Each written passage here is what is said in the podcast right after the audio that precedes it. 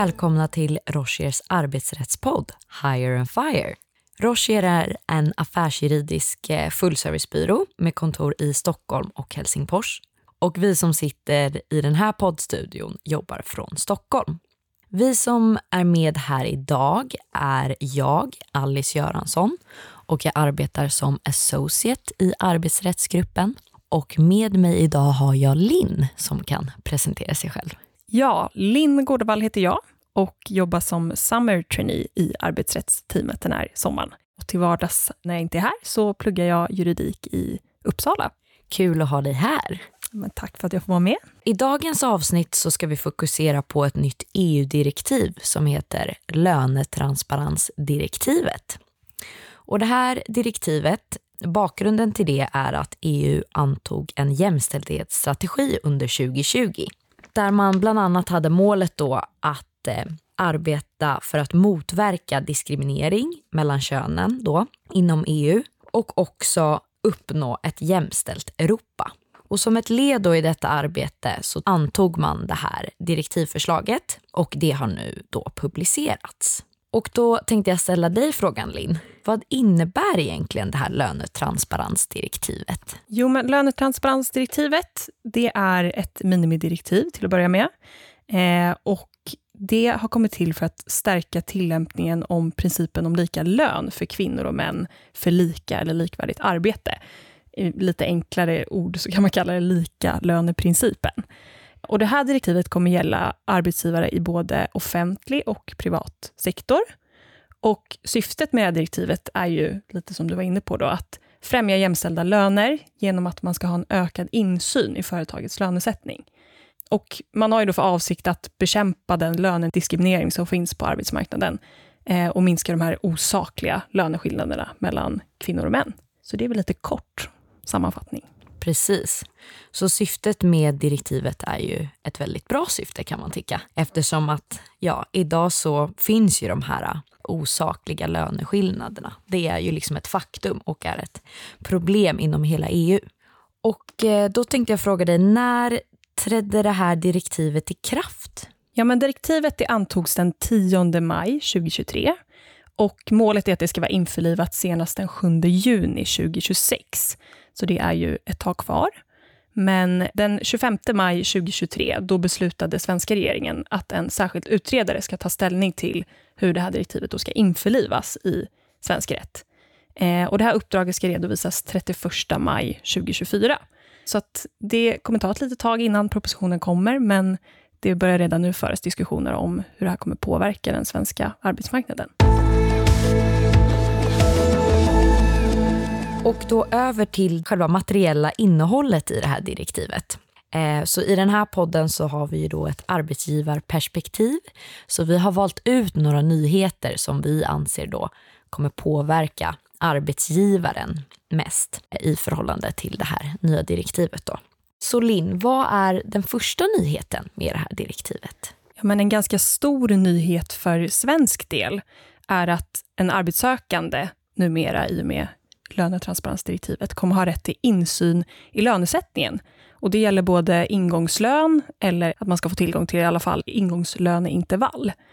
Eh, och Det framgår inte uttryckligen hur eller när den här informationen ska tillhandahållas, så det återstår att se hur Sverige väljer att implementera det här. Men ja, den här informationen ska i alla fall förmedlas på ett sätt så att man kan säkerställa en schysst löneförhandling redan under intervjun. I direktivet så nämns till exempel att man kan ha det i en offentliggjord platsannons eller liknande. Ja, vad intressant. Finns det då någon närmare ledning i vad det här löneintervallet är? Om det ska vara mellan några specifikt belopp eller hur det ska se ut? Det gör ju inte det. Och det här är något som vi har diskuterat att det kan bli problematiskt. Eh, att det inte framgår, eller hur, hur ska man bestämma det intervallet? Hur brett ska det vara? Vilken vidd eh, ska det hålla så?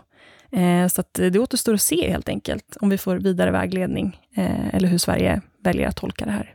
En annan nyhet i förhållande till svensk arbetsrätt är att eh, en potentiellt tilltänkt arbetsgivare då inte kommer ha rätt att fråga en arbetssökande om personens lönehistorik. Eh, och det här har vi diskuterat lite, Alice. Vad, vad, vad tror vi om det här?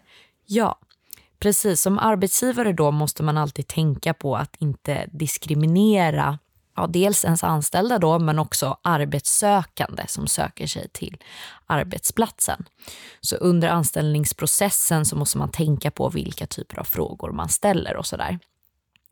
Men det finns ingenting i svensk rätt idag som förbjuder arbetsgivare att fråga då om nuvarande lön eller också lönehistoriken. Eh, men detta är någonting nu som stadgas i direktivet att man inte får fråga om det. Så det ska bli intressant hur det implementeras i svensk rätt. Och en tredje nyhet med det här direktivet eh, som vi eh, vill ta upp är då att arbetstagare nu kommer ha insyn i lönesättningen. Vad innebär det?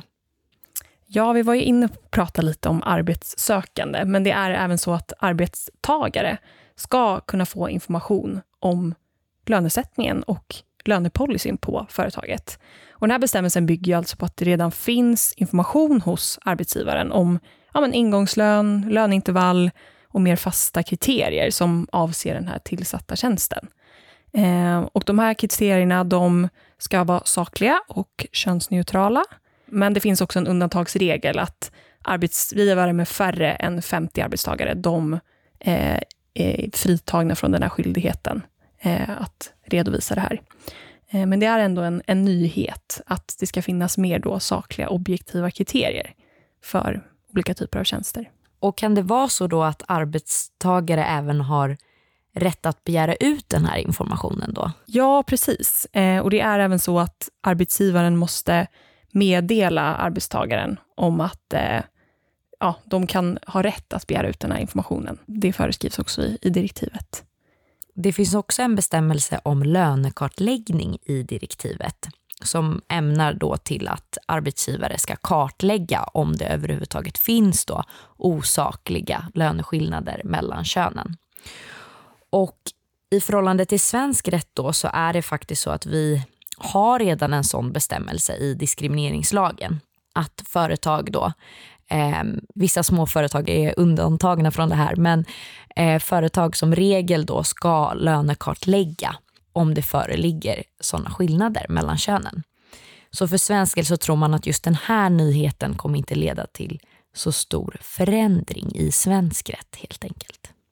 Nej, och det föreskrivs ju också i artikeln att eh, rapporteringsfrekvensen den varierar ju med hänsyn till antalet anställda. Så att beroende på ja, men bolagets storlek och antal anställda så har man olika skyldigheter då att rapportera. Okej, så det var lite om de viktigaste nyheterna med det här direktivet. Men hur kan man se på direktivet i stort från perspektivet om den svenska arbetsmarknadsmodellen? Blir det förenligt med hur löner vanligtvis sätts idag? Och riskerar det nya direktivet att rent av skada svensk lönebildning? Ja, men det har ju riktats en del kritik när det här förslaget lades fram. Eh, det är flera parter som tycker att det finns en risk att det kommer krocka med den arbetsmarknadsmodell och den lönebildning som vi har i Sverige. Eh, för i Sverige har vi ju en väldigt stark tradition av att ja, men lönebildning och lönesättning, det styrs av arbetsmarknadens parter. Eh, och vår modell bygger på att det i väldigt många fall kan göras avsteg från lagstiftning genom kollektivavtal. Eh, och lönebildning blir ju på grund av det här väldigt differentierad och individuell och inte så styrd av fasta kriterier. Eh, så att det finns ju en risk att det här direktivet har väldigt negativ inverkan på företag där lönerna bygger på ja, arbetstagarens kunskap och arbetsinsats och ja, men personens prestation helt enkelt. Eh, för det här är ju ofta en bedömning av hur arbetet utförs eh, och det kan vara väldigt svårt att konkretisera i objektiva kriterier.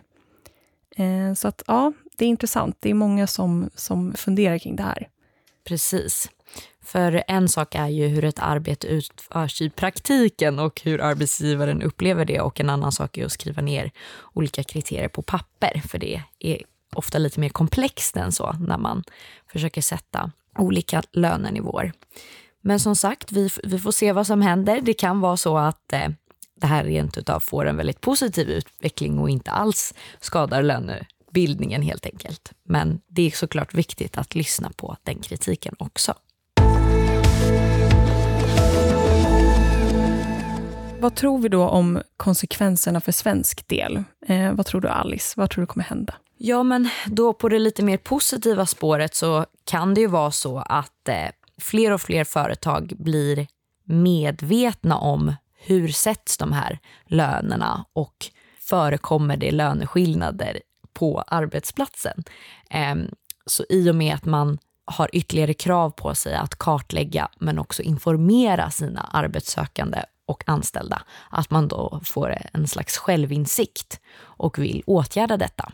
Det skulle också potentiellt kunna vara så att eh, det nya direktivet också leder till att vi får fler avgöranden på det här området och då att anställda vågar driva tvister om ojämställda eh, löner som är osakliga då för att man kommer få då en helt annan insikt i hur lönerna sätts. Så det är möjliga konsekvenser som vi ser. För att sammanfatta det vi har diskuterat idag så har vi ju då ett klart direktiv på bordet som är under utredning eh, av en särskild utredare och uppdraget ska ju redovisas 31 maj 2024, som tidigare nämnt. Men det kommer ju inte införlivas förrän senast den 7 juni 2026, så det är ju en bit, bit kvar helt enkelt till det här blir aktuellt.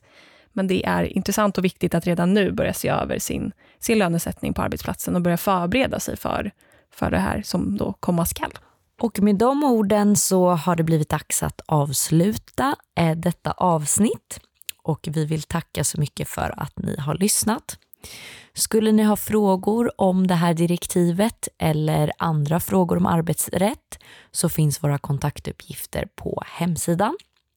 Vi uppskattar även om ni kommer med tips på ämnen som ni skulle vilja höra mer om så att eh, det går bra att kontakta oss om det också.